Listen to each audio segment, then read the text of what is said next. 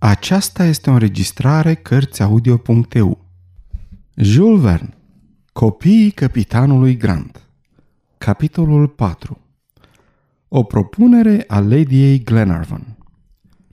În timpul convorbirii, Lady Helena nu spusese niciun cuvânt despre nemulțumirea mărturisită în scrisorile lordului Glenarvan cu privire la felul în care îi fusese primită cererea de către comisarii amiralității. N-a pomenit nimic nici despre faptul că marinarii și capitanul Grant erau probabil prizonieri unor triburi de indieni din America de Sud.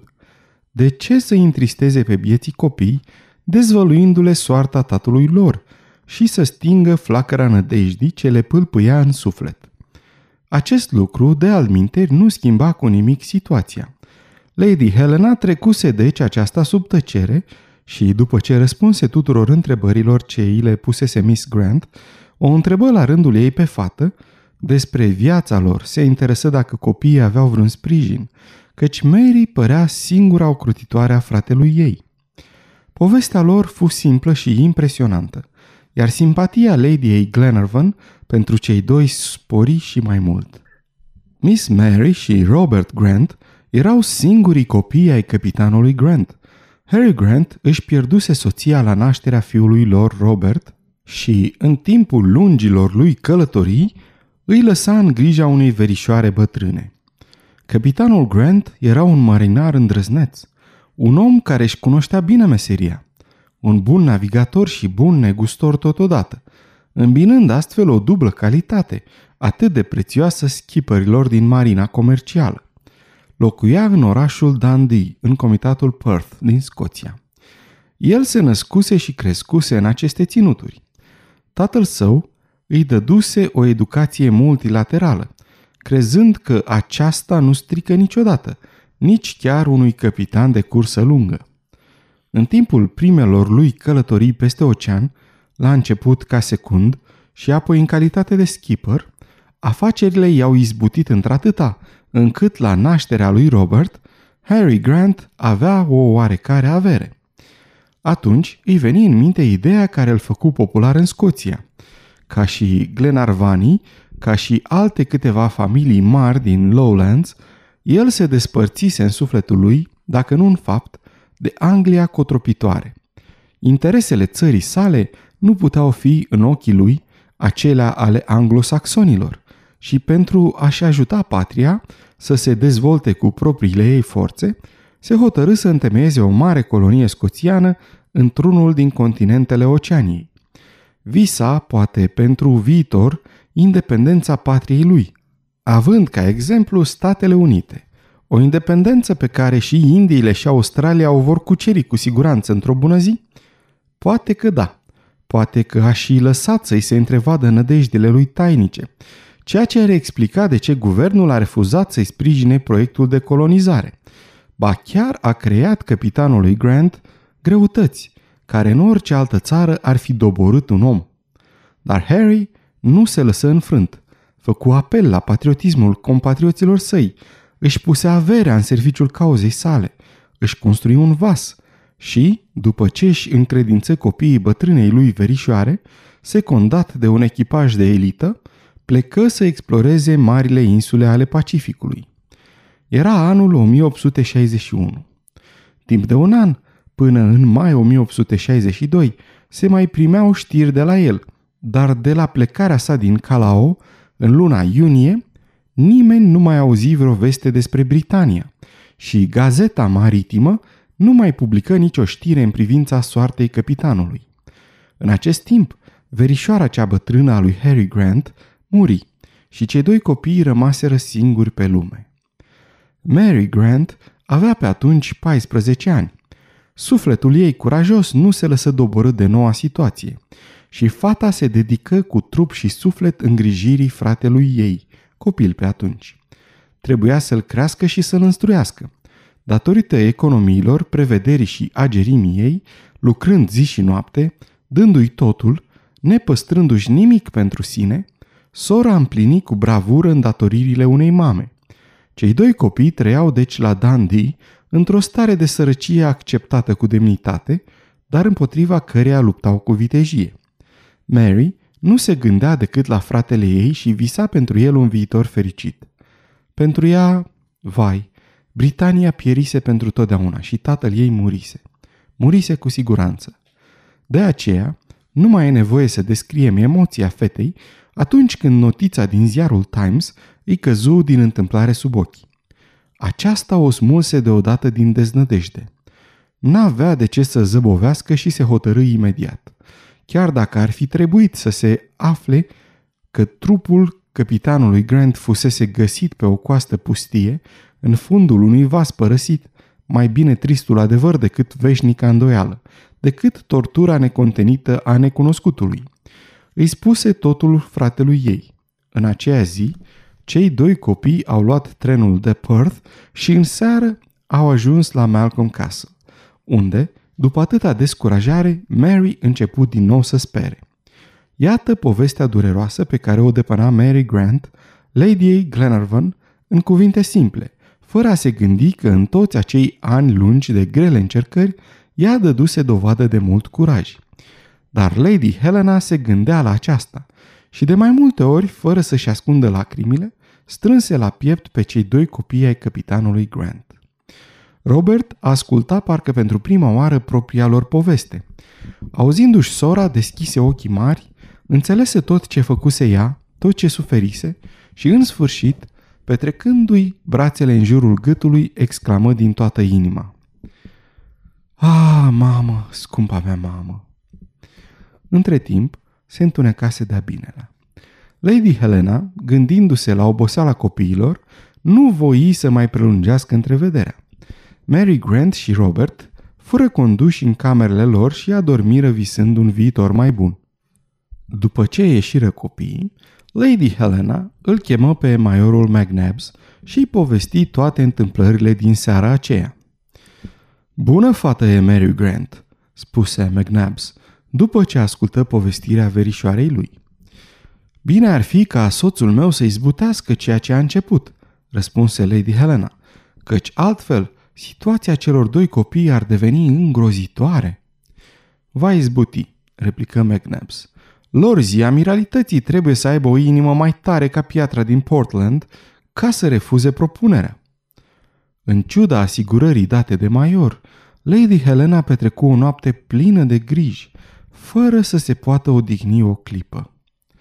A doua zi, Mary Grant și fratele ei, sculați din zori, se plimbau prin curtea cea mare a castelului, când auziră un uruit de trăsură. Lordul Glenarvan se întorcea în goana cailor la Malcolm Castle.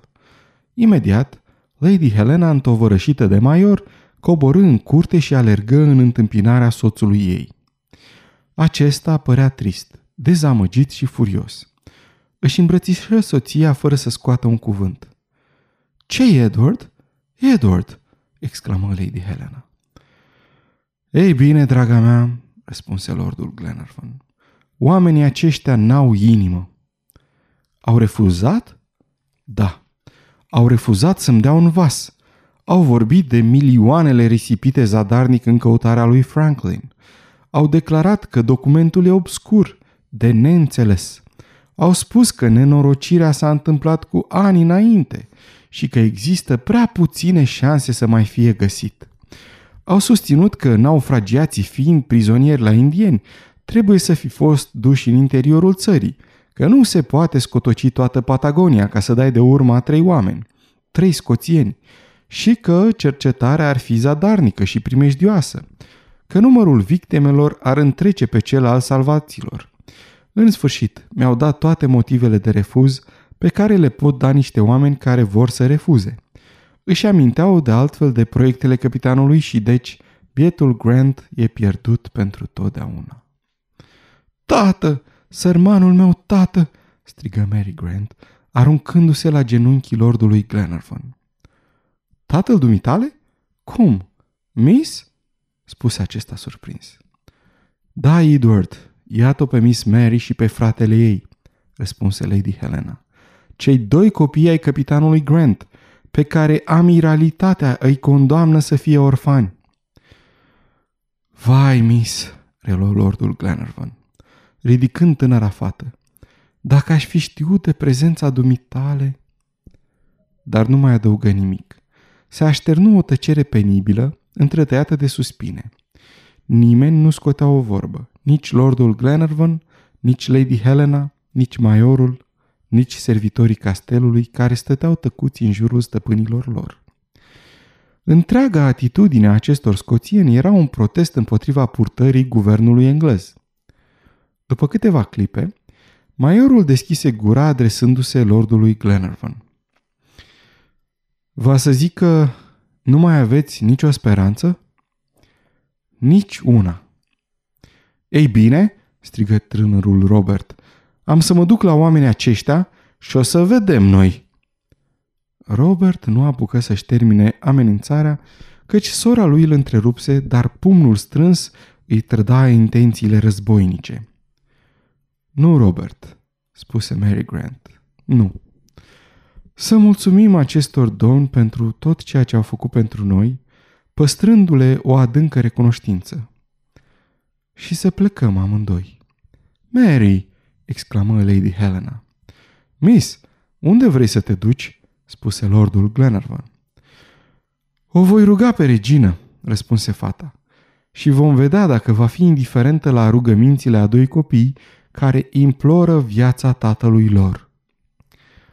Lordul Glenarvan dădu din cap, semn că se îndoia și de inima majestății sale și de faptul că Mary va putea ajunge până la regină.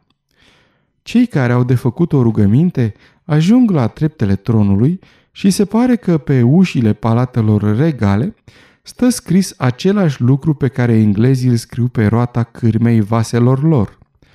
Passengers are requested not to speak to the man at the wheel. Pasagerii sunt rugați să nu vorbească cârmaciului. Lady Helena înțelese gândul soțului ei. Știa că fata voia să facă o încercare fără folos și se gândea la viața lipsită de orice nădejde pe care o vor duce acești copii. Atunci îi veni în minte gândul de a le da o mână de ajutor.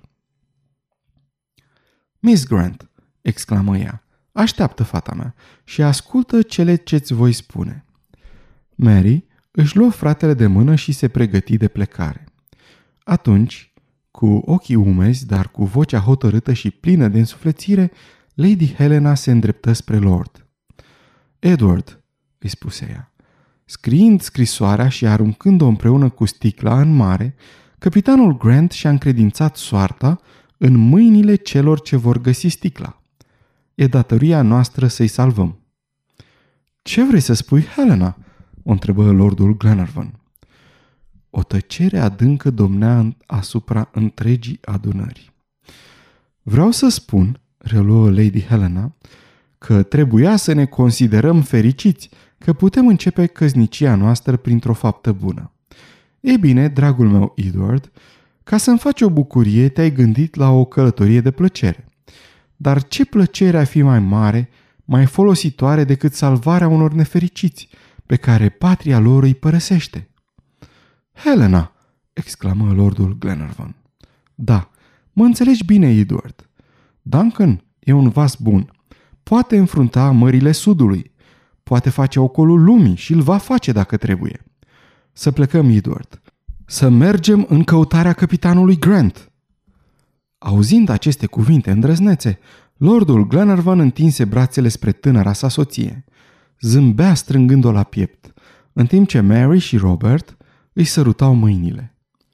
În timpul acestei scene înduioșătoare, servitorii castelului, stăpâniți de emoție și de entuziasm, strigară cu recunoștință în glas. Ura! Trăiască doamna noastră din Lus! De trei ori ura pentru Lordul și Lady Glenarvan! Sfârșitul capitolului 4